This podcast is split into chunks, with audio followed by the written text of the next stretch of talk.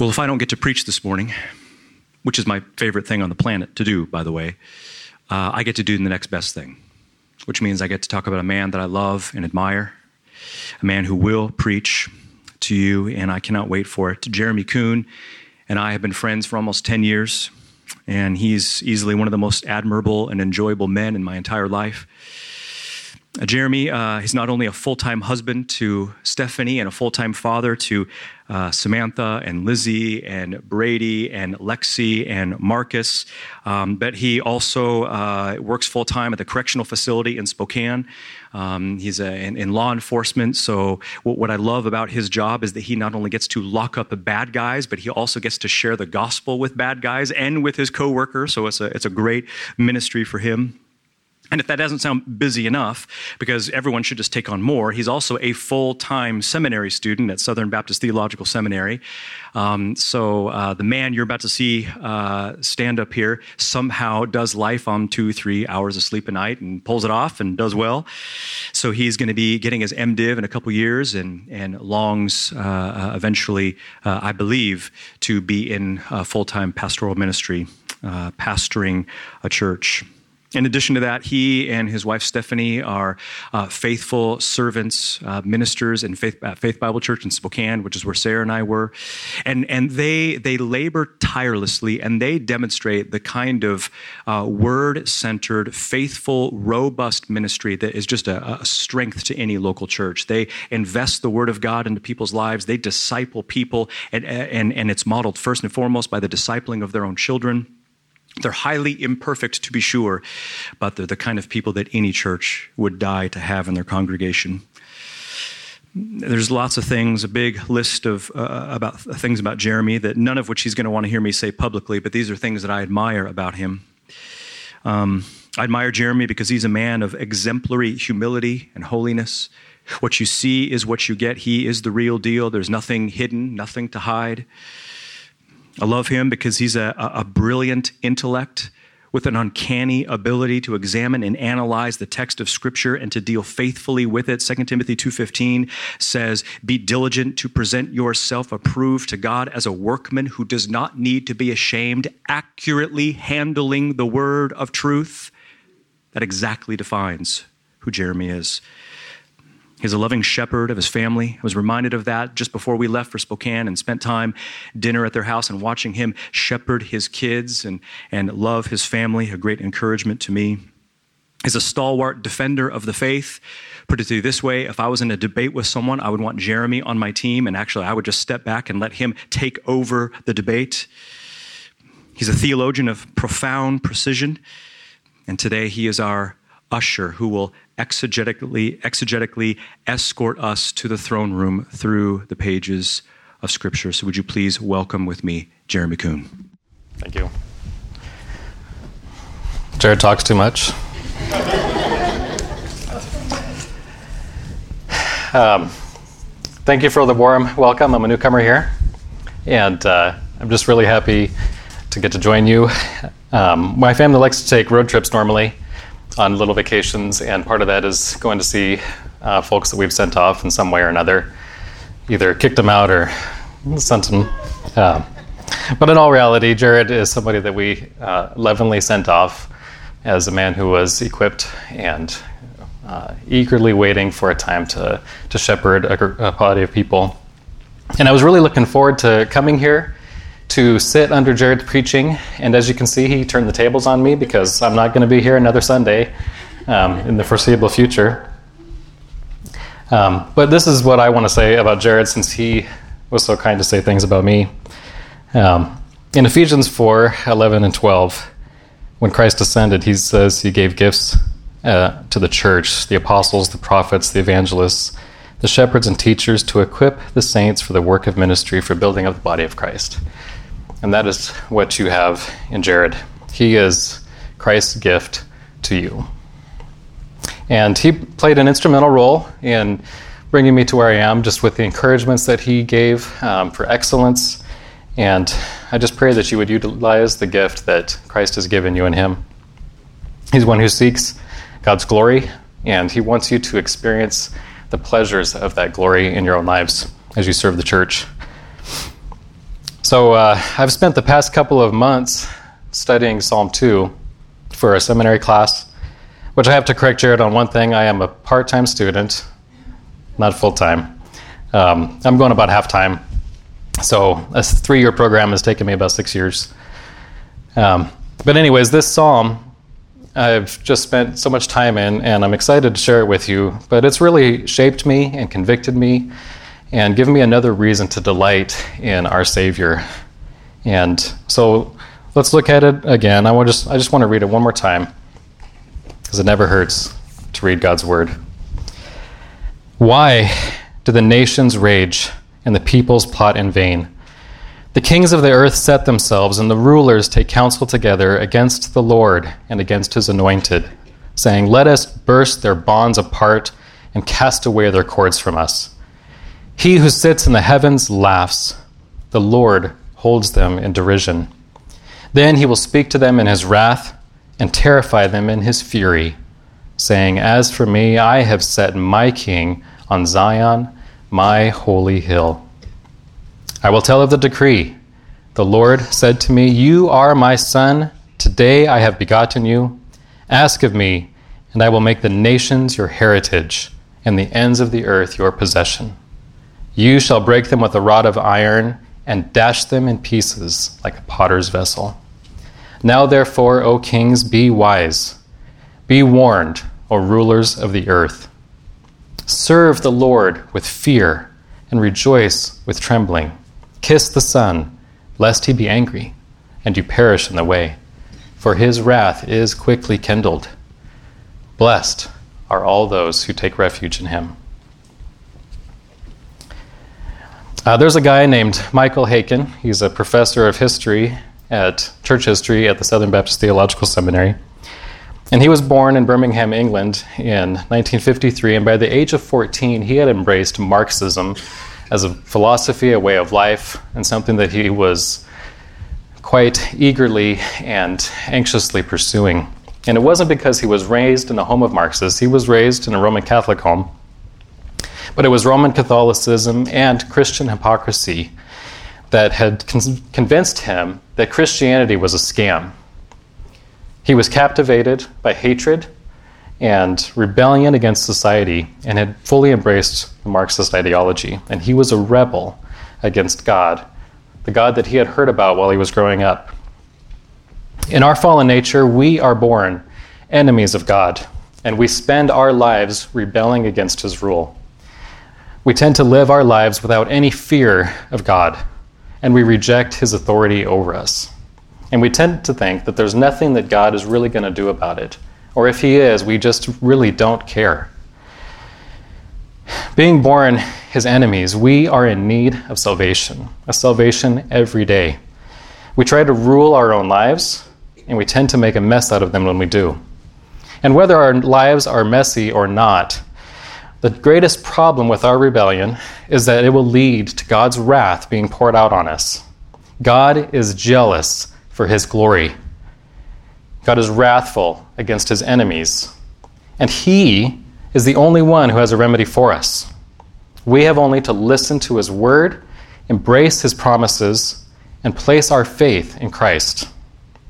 So, the remedy we're going to be looking at today is from Psalm 2. And I'd like to give you a brief background. Jared hinted at this a little bit. But the book of Psalms is not just a random collection of, of songs and poems but it can be uh, considered a sort of poetic commentary on the nation of Israel.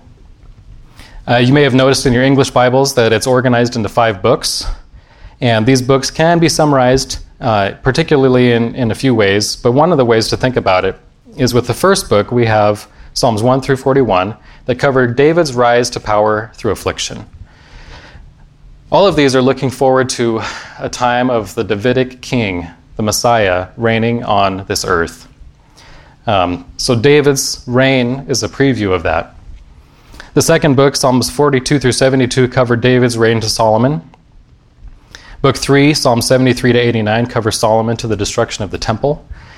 Book 4, Psalms 90 through 106, are like an exilic reflection looking back on Yahweh's past deliverance of Israel. So they've come into exile, and now they're looking back at how God has been faithful, even amongst their rebellion. And in Book 5, Psalms 107 through 150, these point to the hope and future deliverance of Israel and to the rest of the nations, with God serving as king on this world. Now, Psalms 1 and 2 serve as an introduction to the Psalter. Both of these give the means of blessing. In Psalm 1, you may have noticed that the blessed man is the one who delights in the law of Yahweh and meditates on it day and night. Psalm 2 says the blessed man is the one who takes refuge in the Son, the Messiah, the anointed one, the Christ. In between these pictures, we have a picture of the wicked. In Psalm 1, we see the wicked are those who scoff and scorn against God and his people, and they will not stand in the judgment. And in Psalm 2, we see they are the rebellious who cast off the rule of God for their own independence. And they are driven away like chaff. Uh, but the truth is, is that these rebels are under his judgment. God has proclaimed that his king will rule them with a rod and shatter them. God has also given them, them a remedy, the means of salvation to his wrath, and it is this. Listen carefully. You must tremble at the wrath of God against his enemies so that you will repent and joyfully submit to the Son. Again, you must tremble at the wrath of God against his enemies, so that you will repent and joyfully serve the Son. This morning, we're going to dig into the depths of Psalm 2. Psalm 2 is made up of four stanzas, three verses each, and we're going to look at each one in turn. Uh, just to give you a roadmap of where we're going. But as we do this, we're going to seek to expose our own sin so that we can apply the remedy that it gives, because it's transforming and it's necessary. So, for the first point, we're going to look at the need to repent of our own rebellion. In order for you to tremble at the wrath of God against his enemies, so that you will take delight in serving the Son, you need to first understand the nature of the rebellion of God's enemies and repent of your own. Again, you need to understand the nature of the rebellion of God's enemies and repent of your own. Look again with me at verses 1 through 3. The first stanza draws our attention to the rebellion of the kings and rulers of the earth against Yahweh and against his anointed. So, the Hebrew word here that is translated anointed in most Bibles is where the term Messiah comes from, which is where the term Christ comes from. This is against Yahweh, the self existent God of the universe, and his Christ. These nations, peoples, kings, and rulers are representative of all of humanity who are rebelling against God. And as you can see, verse 1 begins with the question, why? Now, this is not a, uh, a question that's seeking an answer. This, the psalmist knows why they're rebelling. This is a question that is rhetorical, but it's filled with surprise, astonishment, and angst. Why do the nations rage and the peoples plot in vain? He is filled with lament. It's the same kind of question that Ezekiel asked in Ezekiel 18:31, "Why will you die, O Israel?" He sees the rebellion of mankind, and he sees that it's an empty effort. Their raging is as powerful as a mist against Mount Everest, or as powerful as a gnat trying to hold back an elephant. They are raging against the most sovereign God of the universe and against his Messiah. The word translated as plot in the ESV is the same word that's translated as meditate in Psalm 1 2, which is informative for us because it shows us that while the blessed man meditates on the law of the Lord, the wicked are plotting about how they can rebel against that law of the Lord. They're deliberating, one deliberating over how blessed the law is, and one's deliberating over how to rebel from that law. In verse 2, we see the kings and the rulers are doing just that. They are taking their stand against God and they have set themselves up as antagonists, raging against the King of the universe. But what is their plan? What do they propose to do? Well, they seek to break away from the bondage of God's rule. They consider it to be slavish and shameful. They consider it no less degrading than if the utmost disgrace were thrown upon them. They see God's rule as a terrible burden, and they think it keeps them from being free. It threatens their own sovereignty and they will have nothing of it. Now, this rebellion is as, old as, old as the Garden of Eden. There, Adam and Eve, by taking the counsel of the serpent, turned away from God's instructions and sought their own independence. The very idea of independence, though, is an illusion, for they are really submitting to Satan. They were submitting to his counsel. And this is the rebellion that has plagued human history since that time. It's reflected in Cain's refusal to rule over his own sin, which leads to the murder of his brother. It was reflected in the violent men of Noah's day who were washed away from the face of the earth. It was reflected in the builders of Babel who sought to make a name for themselves rather than to honor God. And on through the nation of Israel as they rejected God's rule over them time and again, as well as with every other nation on earth. But what is the nature of this rebellion? What are the instruments of the warfare that these people have? Well, it isn't with rock and sling, it's not with bow and arrow, it's not with a glistening sword, and it's not with nuclear warheads. No, this, war- this warfare is against the revelation of God. It is a rejection of God's revealed word. And this warfare started and continues with the same doubting question that was posed to Eve on that dreadful day in the garden Did God actually say? As we read on, this doubting question turned into an outright denial of the truth of God's word. It was a denial of death, it was a denial of punishment, it was a denial of uh, punishment, it was a denial of something we cannot have. It was a break from joyful service to God and the lie of real independence from God. And this false independence is what Paul refers to as separation from God in Ephesians 2:12. Though it may feel like independence, it is really a state of being without hope in this world, of being darkened in understanding and being hardened of heart. The results of this attitude, or the, this results in the attitude of the rebels in Psalm 2.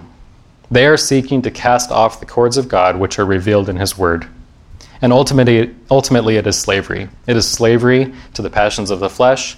It is slavery to sensuality. It is slavery to greed. It is slavery to covetousness. It's slavery to hatred and sin. And ultimately, it's slavery to Satan himself. And the nature of rebellion against God is the psychotic belief that life apart from God is better, that it is free and that it is rewarding.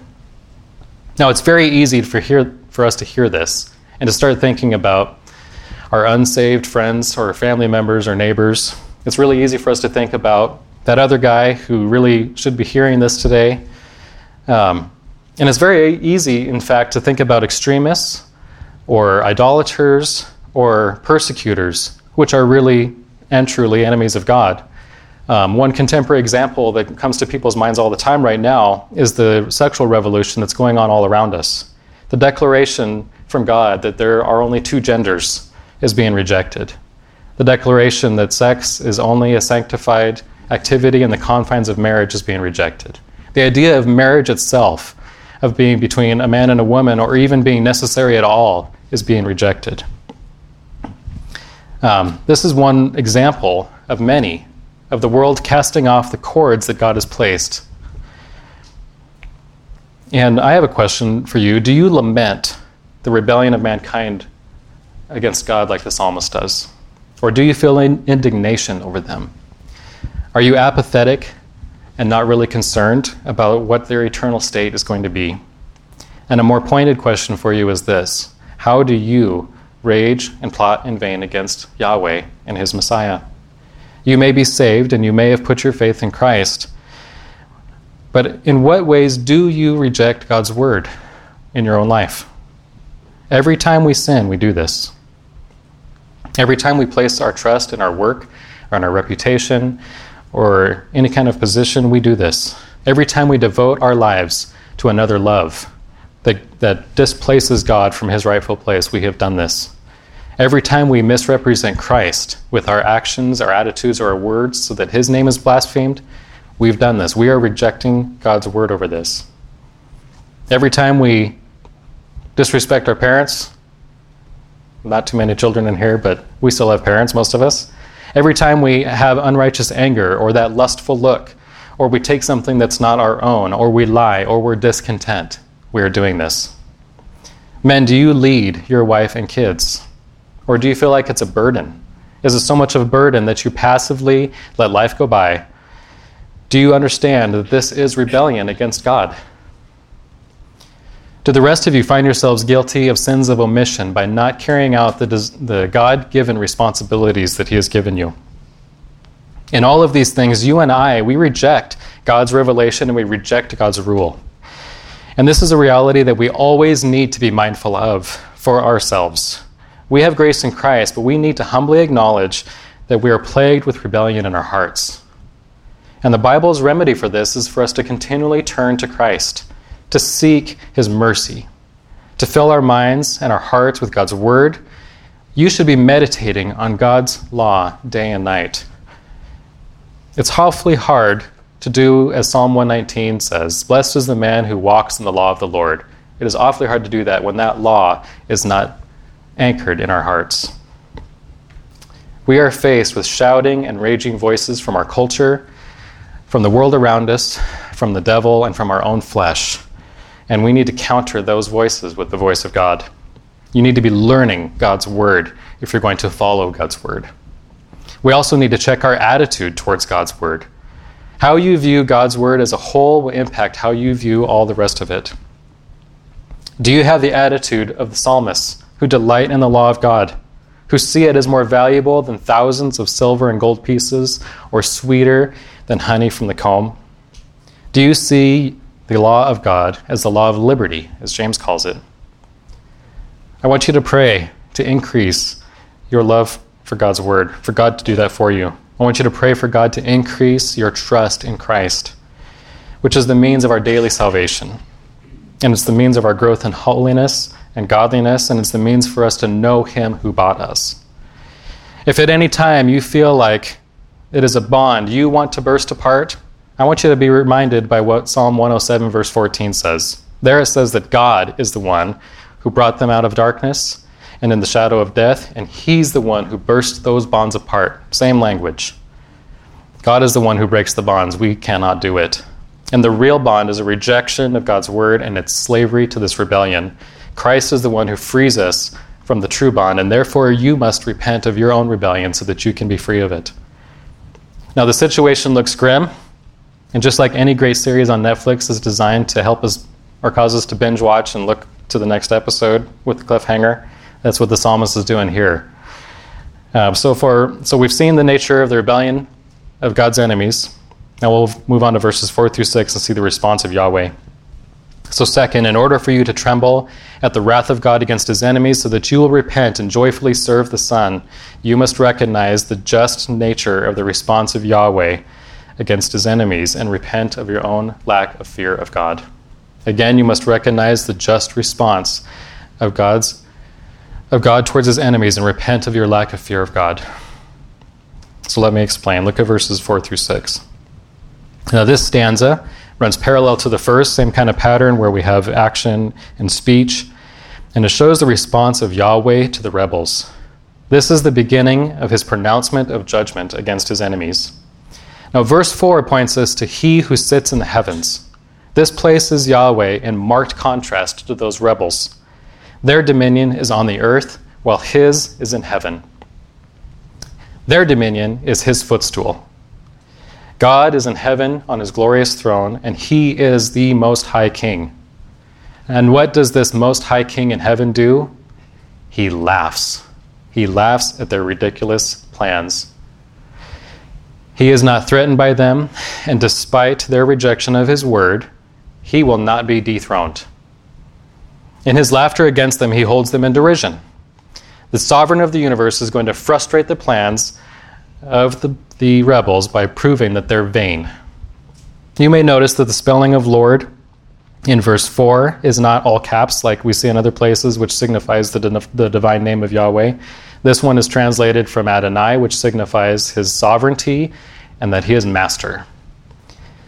Yahweh is the master and there's nothing that the nations are going to do to change that. Nothing is more necessary for God than to speak against these rebels who are ready to revolt against him. He is ready for war, and they are unable really to do anything. And he speaks in his wrath, signifying his just judgment against their plots. And what is this furious speech of Yahweh? He says in verse 6 As for me, I have set my king on Zion, my holy hill. Commentator Rolf Jacobson notes that the enthronement of the Davidic king is part of the Lord's answer to the rebellion of the kings of the earth. The king appointed by the Lord, which is Jesus, on his holy throne is what will terrify the rebels. And they're going to be terrified because they know that they're going to be coming face to face with the one who has authority over their very lives. No, God has always responded to the rebellion of mankind in this way, with his wrath. This was first demonstrated in the Garden of Eden when God cast Adam and Eve out of the garden and guarded its way back with the sword of the cherubim. He destroyed the re- wicked, rebellious of Noah's day with the flood. He dispersed and frustrated the plans of the builders of Babel. He exiled Israel and Judah, his chosen people, out of their own land because they rejected his rule. These are actions of God's look of derision upon his enemies.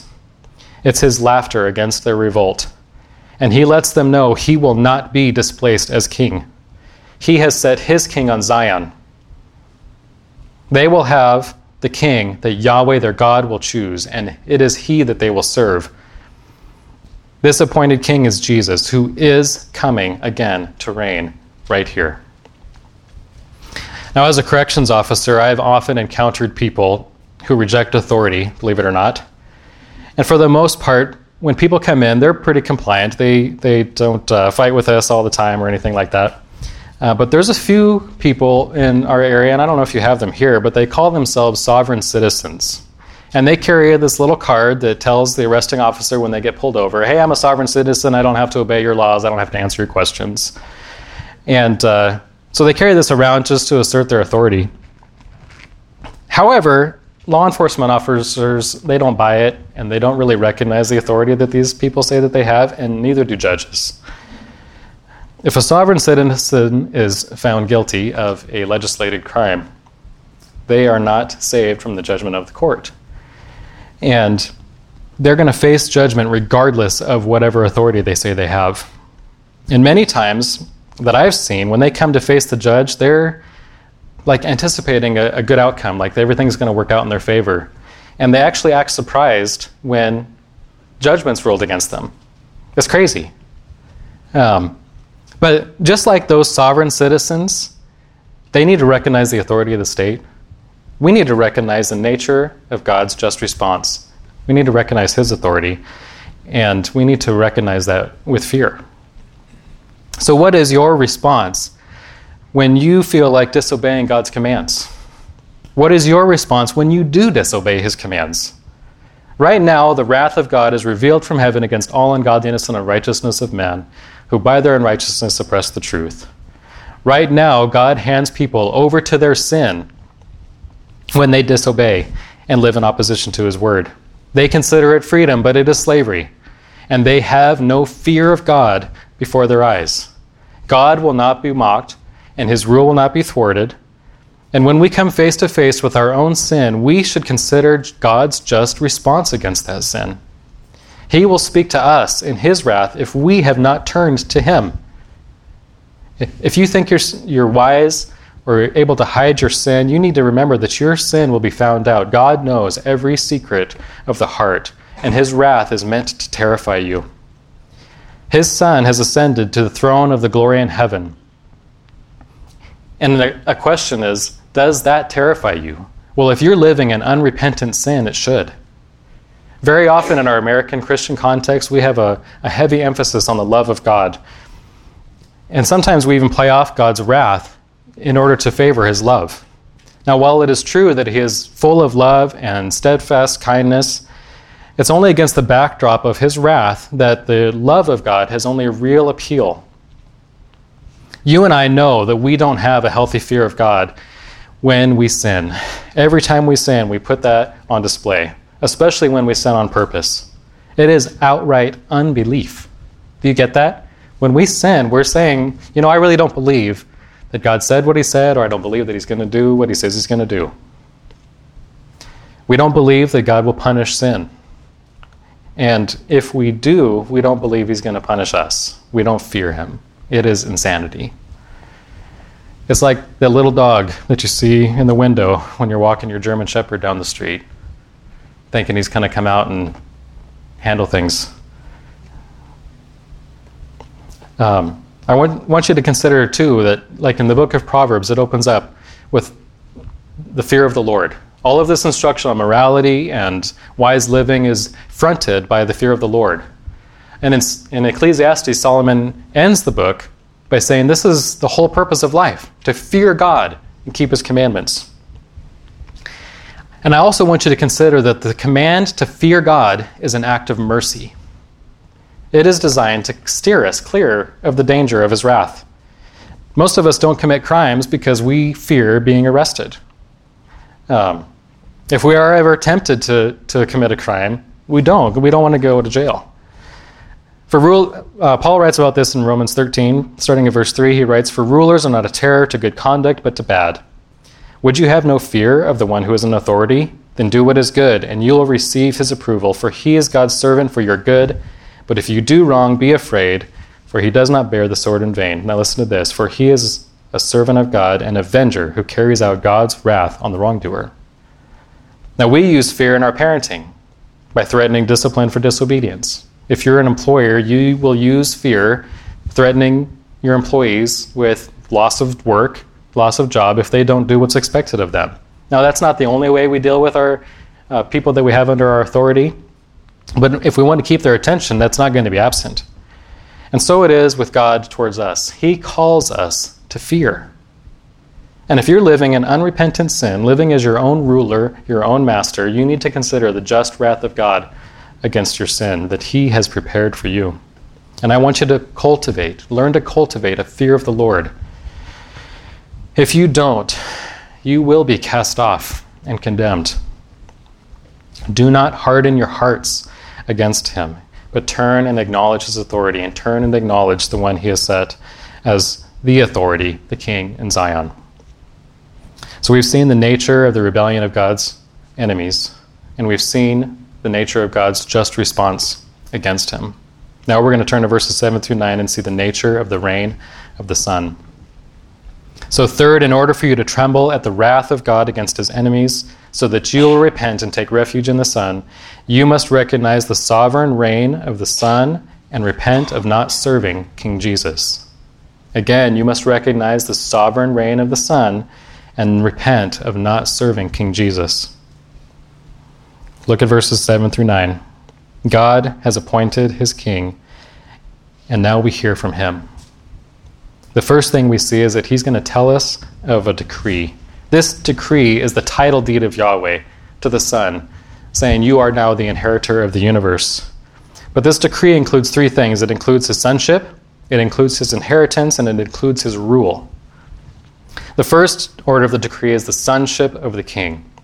Now, this is a clear reference to the Davidic covenant of 2 Samuel 7. Listen uh, as I read verses 12 through 14. This is Yahweh speaking to David. He says, When your days are fulfilled and you lie down with your fathers, I will raise up your offspring after you, who shall come from your body, and I will establish his kingdom. He shall build a house for my name, and I will establish the throne of his kingdom forever. I will be to him a father, and he shall be to me a son. This established God's covenant with David. And for the kings who sat on David's throne from the time of him, he would be a father to them, and they would be his sons. From the strictly human kings that came from David's line, uh, this language of begotten can probably be viewed in terms of adoption. They're not his literal offspring, obviously, but he's treating them as such. And for those who believed, you could also probably consider this language as language of new birth. When Jesus came, the only begotten of the Father this is not the language of adoption. It is the language of an intimate and personal relationship. It's a relationship that is so close that the Son stands as the full and real representative of the Father. To know the Son is to know the Father. And Jesus says, as Jesus says to Philip in John 14 9, the sovereign rule of the Father is reflected in the sovereign rule of the Son. And the fulfillment of this in Jesus is confirmed in two key passages one at his baptism, when the Father declares from heaven, This is my beloved Son, and also at his transfiguration. Both of those times he says those words. Nathaniel, Nathaniel, Nathaniel uh, recognized this in John 2.49 when he cries out, You are the Son of God. Not just that, you are the King of Israel. He saw that these two were connected. And as awesome as this is, that the Son would be so intimately connected to the Father. That's not all there is to this decree. The psalmist continues in verse 8 Ask of me, and I will make the nations your heritage and the ends of the earth your possession. Just as David responded to the promises of God in 2 Samuel 7 with a prayer, asking God to fulfill those promises, from verse 18 onward, Yahweh is encouraging his son to ask for his inheritance. His inheritance includes the nations, which are rebelling in verse 1. You see that? His inheritance includes all of the ends of the earth, full of rebels. And this is a global rule. As God's rule is reflected in the Son, God's universal reign is made manifest through the rule of the King over foreign nations. There is no place outside of the Son's dominion. And the third, the decree continues in verse 9 You shall break them with a rod of iron and dash them in pieces like a potter's vessel. As believers, we look forward to the day when the Son will reign upon the earth. It is the day of our final salvation. But for the rebellious nations, this is the day that they will have to be dealt with, which is what we have here. The Son, when he returns, will make all things new, but not before he destroys his enemies. What this verse shows us is the power that these rebels have is as fragile as fired clay. There will be no strength to withstand his rule. The reformer John Calvin noted that this rule signifies that even though many will not willfully submit, all, all will be made to. Henry Ironside observes that his rule will be harsh. They will be broken by Yahweh's power and by Messiah's power. Now, this passage obviously points to Jesus. We see this many times as we read our New Testament. Um, we know this. The New Testament authors, when they cite this, they're always pointing to Jesus and the implications of his person and his role as the sovereign king of the universe. Like I mentioned a moment ago, we see this in his baptism and his transfiguration. And this worldwide dominion of Jesus is something that's prefigured as early as Adam and Eve when they are told that they are supposed to have dominion over the earth. So, what we see with the, the fulfillment of this promise to the Son and with Christ is the fulfillment of the promise that Adam and Eve could not fulfill. It is a promise that's reflected again with Abraham when he is told that kings and nations will come from him and that the blessings would come from him. Um, and again, when the pictures start to point to this messianic figure, in Psalm 72 8, it says, May he have dominion from sea to sea and from the river to the ends of the earth. It's foretold in the glorious throne room scene in Daniel 7, where the Son of Man comes down to the Ancient of Days, and dominion is given to him over all peoples, nations, and languages. This is really important for our understanding of the Great Commission in Matthew 28. There, the resurrected Christ, the Son of God, proclaims his authority over all of heaven and earth. There, he commands his disciples to go and make more disciples. This is the beginning of Jesus beginning to make his claim on his inheritance. Now, we often don't think of inheritance in such a lofty, grand scheme, and it's hard for us to grasp. Most of us, if we don't inherit a debt, we'll just inherit a small estate. Um, and the, probably the closest analogy that I could find was that of Queen Elizabeth II right now. When her father died in 1952, she became the Queen of England and she inherited the authority that England had. And right now, even to this day, there are 16 of what are called Commonwealth realms that she has final authority over. Before her time, though, wars and battles and treaties all changed the, the influence of Britain, including our own United States, as you all well know. So, this rule of the monarchy had limits. Even though some revolts led to violent attempts to maintain control, some countries, like our own, gained independence over the power of Britain. But it will not be so with the reign of the Son.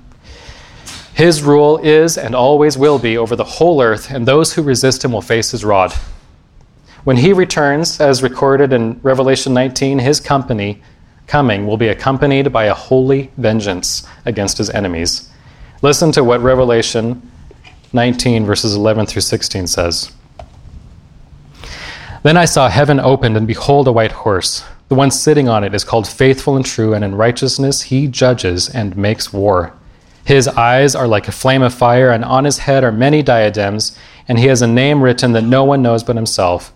He is clothed in a robe dipped in blood, and the name by which he is called is the Word of God. And the armies of heaven arrayed in fine linen, white and pure, were following him on white horses. From his mouth comes a sharp sword with which to strike down the nations, and he will rule them with a rod of iron. He will tread the winepress of the fury of the wrath of God the Almighty. On his robe and on his thigh he has a name written the King of Kings and the Lord of Lords. This is the holy, the mighty, and the awesome reign of the Son, and his enemies do not stand a chance. Even though the reign of earthly kingdom, kingdoms come and go, the Son's is infinite and eternal, and you must recognize the nature of his sovereign reign. And what impact does that have on your life? Do you know that your lives are defined as believers by His kingdom? What do we do with this truth? How do we handle it? Do we find ourselves submitting to His rule? And do we seek our, or find ourselves seeking to advance His kingdom?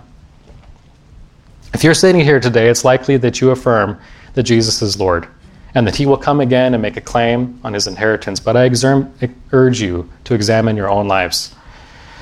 See what ways you're making a claim on your own kingdom. Is your life full of personal pursuits? Do you work for the food that perishes? Are your goals and aspirations only for this life? Or are you looking ahead? And if you're not looking ahead, if this is true that you're just living for now and today, I urge you to repent and seek the kingdom of the sovereign King Jesus. And if you're His, you have been given a mission in this life to serve Him and His kingdom. Your first responsibility, no, your first privilege is to devote yourself to the service of our King Jesus. You need to be soaking yourself in His wonderful word. You need to be growing in your knowledge of Him. And through your knowledge of Him, you need to be and will be growing in holiness and pursuing godliness. You need to be praying for His work in this world, for His kingdom to come and His will to be done. Your second responsibility is your privilege of serving your brothers and sisters in Christ who are sitting with you here today. You need to be building up one another with God's word. You need to be like David's friend Jonathan, who recognized that a kingdom was coming that was not his own. You need to use your gifts to build up the church, show hospitality to one another, build one another up in love. God's word directs us in Ecclesiastes to enjoy the fruits of our labors. They are God's gift. But if these gifts are not producing thanks to God and generous hearts with one another, they're not used, being used as God intended. Your third responsibility and privilege is to be looking beyond your own lives to those who are not His yet. You need to be looking with that same lament that the psalmist gives in verse 1 towards his enemies. How many people do you know who don't know Christ and will face his judgment. How many will God uh, crush with his rod of iron? God has placed you in this city, this vast city of millions, for a purpose. And that purpose is to make known his rule and to make disciples of the multitudes around you. Pray for your heart to grow in compassion, even a dreadful angst against or for those who are standing against God. And lastly, pray for and support missions. I hear that you have very um, you have missionaries that you support here, and that is great. But even if you're sitting here and that's your heart to go and do missions, seek out ways to, to fill that, fulfill that role. So, so far we've seen the nature of mankind's rebellion. We've seen the nature of Yahweh's just response of the rebels and we've seen the nature of the reign of the Son. So, lastly, we're going to turn to the final verses and we're going to see the psalmist call to respond to God's mercy. So, now for the fourth and final point, point in order for you to tremble at the wrath of God against his enemies, so that you will joyfully repent and take refuge in the Son, you must behold the breathtaking mercy and love of God for his enemies, so that you will respond with joyful repentance. Again, you need to behold the breathtaking mercy and love of God for his enemies, so that you will joyfully repent. Look again at verses 10 through 12. Now, these last three verses of the psalm contain the purpose for why the psalmist writes. We see that this is so with the word therefore in verse 10. And we also see that this is the purpose when it is filled with commands. Up to this point, we have seen truths just put on display for us to show us the nature of all these things that are going on. But now the psalmist is telling us what we need to do. Now we are seeing what Messiah and Yahweh want through the words that have been said so far. That purpose is for the rebels to turn to Yahweh and his Messiah and finding blessing by taking refuge in him. This mercy and love of God are breathtaking. Think about it. This is unmerited grace at its height. Let's see how this plays out. Follow along because this is where it all is heading. The first command, as you can see, is directed at the kings. They are told to show discernment, to be wise. And joined to this is the command to the rulers of the earth to be warned. These commands to those kings and rulers who are taking their stand uh, against Yahweh in verse 2. And rather than continue in his holy wrath, God is showing his mercy by calling them to consider their ways. They're to consider their rebellion. They're to consider how they have provoked Yahweh, the one, one true God, one sovereign God, and they're to consider how they have rejected the Messiah's reign. The next step to repentance is found in verse 11. Rather than tell them to cower in fear, rather than telling them to run and hide, rather than tell them to come to the final court for judgment, he calls on them to serve Yahweh. John Calvin again remarks to, pre- pre- to prevent them from supposing that the service to which he calls them is grievous, he teaches them by the word rejoice how pleasant and desirable it is, since it furnishes matter of true gladness. This is a call for joyful service, and it's balanced with the terms of fear and trembling. These words tell us nothing less that the mode of service that we can offer to our God is to be honoring and humble before Him, because He is no ordinary master. He is the King of kings, but He is also a good and merciful King. The final verse, verse 12, gives some final and balanced instruction. The command is to kiss the Son. Now, the first thing I want to draw your attention to is the word Son. Uh, I don't know if it's noted in footnotes, but you may not know that the word son in verse 12 is from the Hebrew or the Aramaic term for son, while the one in verse 7 is the Hebrew term. Why use the Aramaic term when all the rest of this is in Hebrew? After all, he did use that Hebrew term before. Well, Allen Ross, in his commentary on the Psalms, he submits that the, since the pagan nations are the ones who are being addressed, the psalmist used that term since they knew the language. It's a picture of his mercy, not just towards Israel, but to the whole world. Even those pagan nations who are revolting against him are hearing this message that you need to submit to the Son. And the command is that this Son, they're supposed to kiss. Now, you've probably seen shows or movies or something where somebody kisses the ring of a noble. And that's a picture of loving, reverent submission. The same hand that would have struck the enemies is the hand that's being offered to be kissed. The same hand of war that would have broken the enemies is the hand that is offering peace.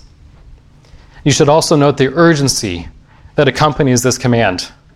Time is short, and the king will not wait forever for his enemies to turn to him.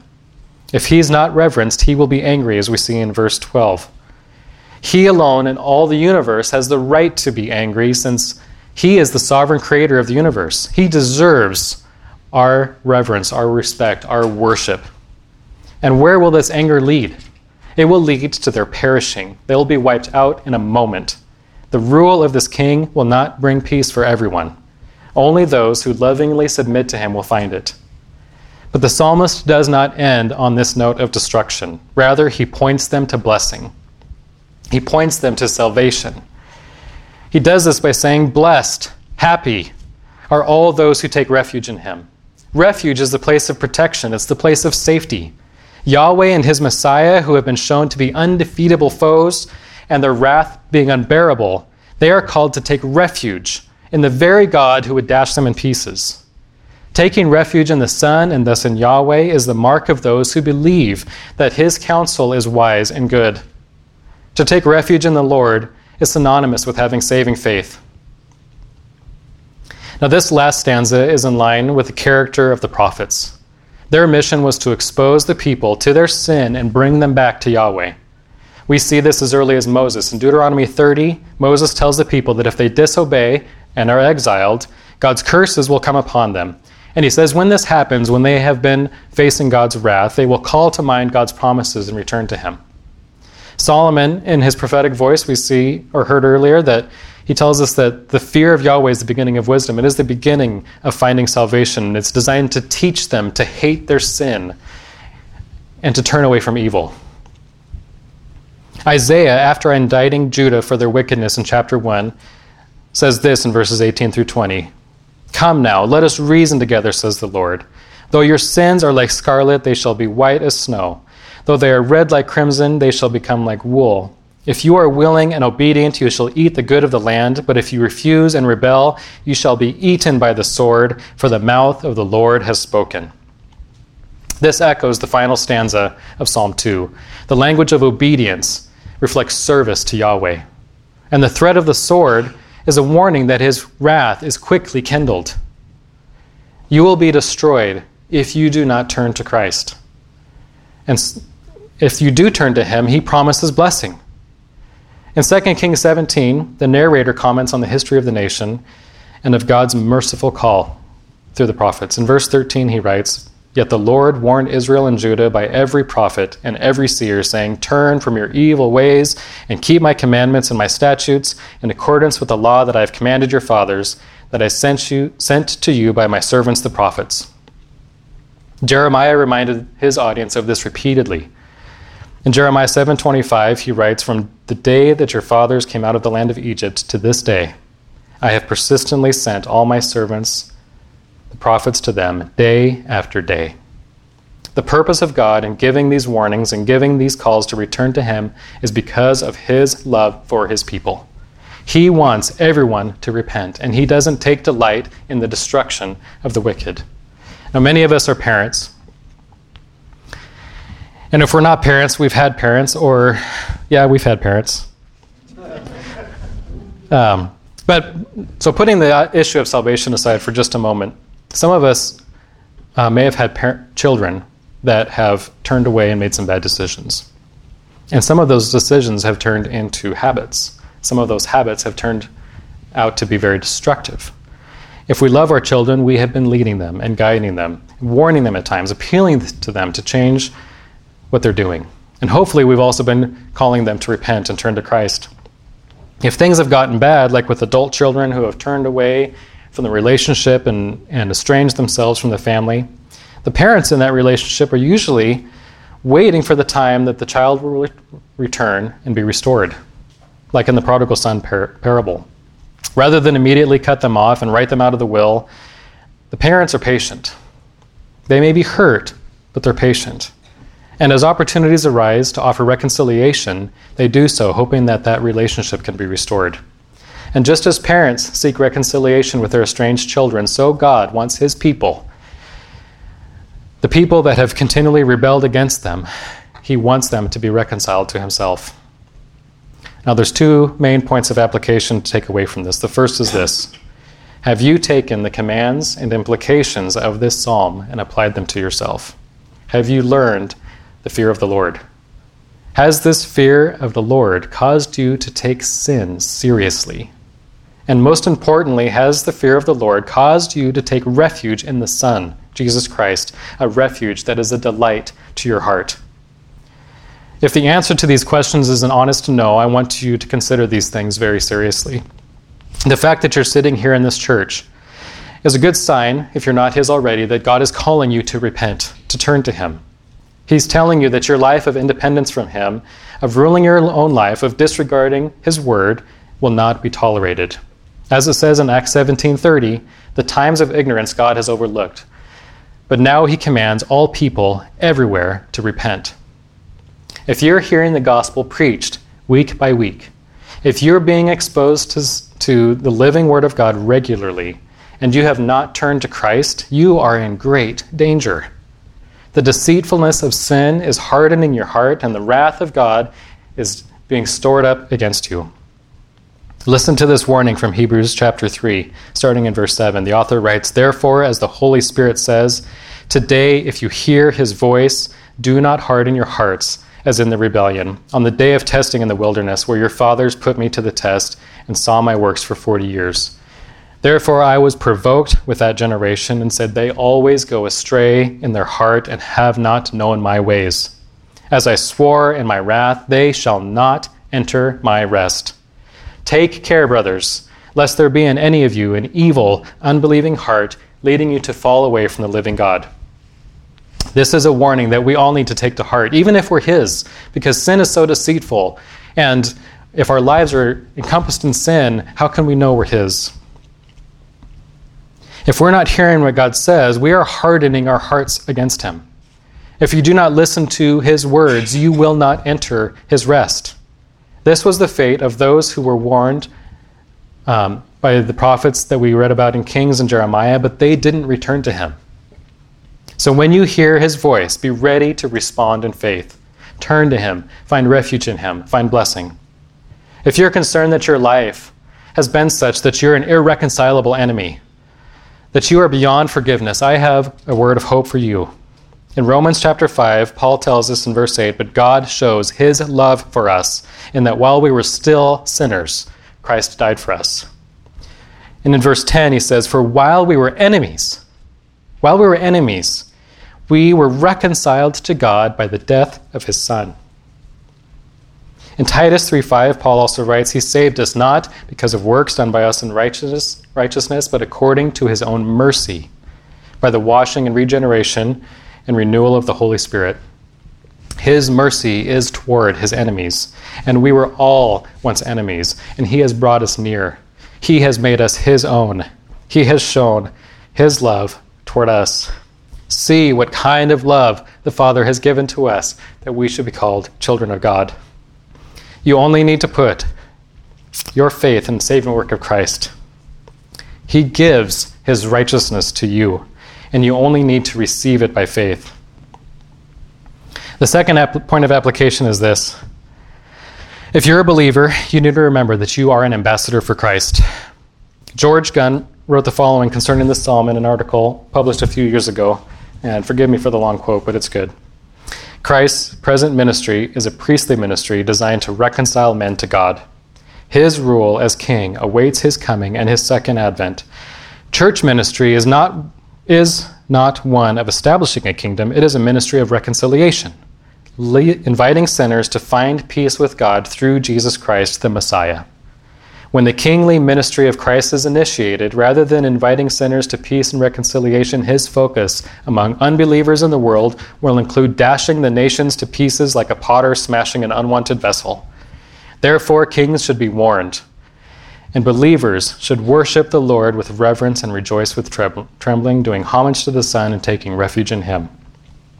You have been appointed for service to the King who will soon set up his kingdom on this earth. He will rule in righteousness and justice, and he will have eliminated all of his enemies. And in the meantime, we are to make disciples. And we are to urge people to be reconciled to God. This psalm presents a method of evangelism, which is why I have titled this message The Gospel According to Psalm 2. This message is made.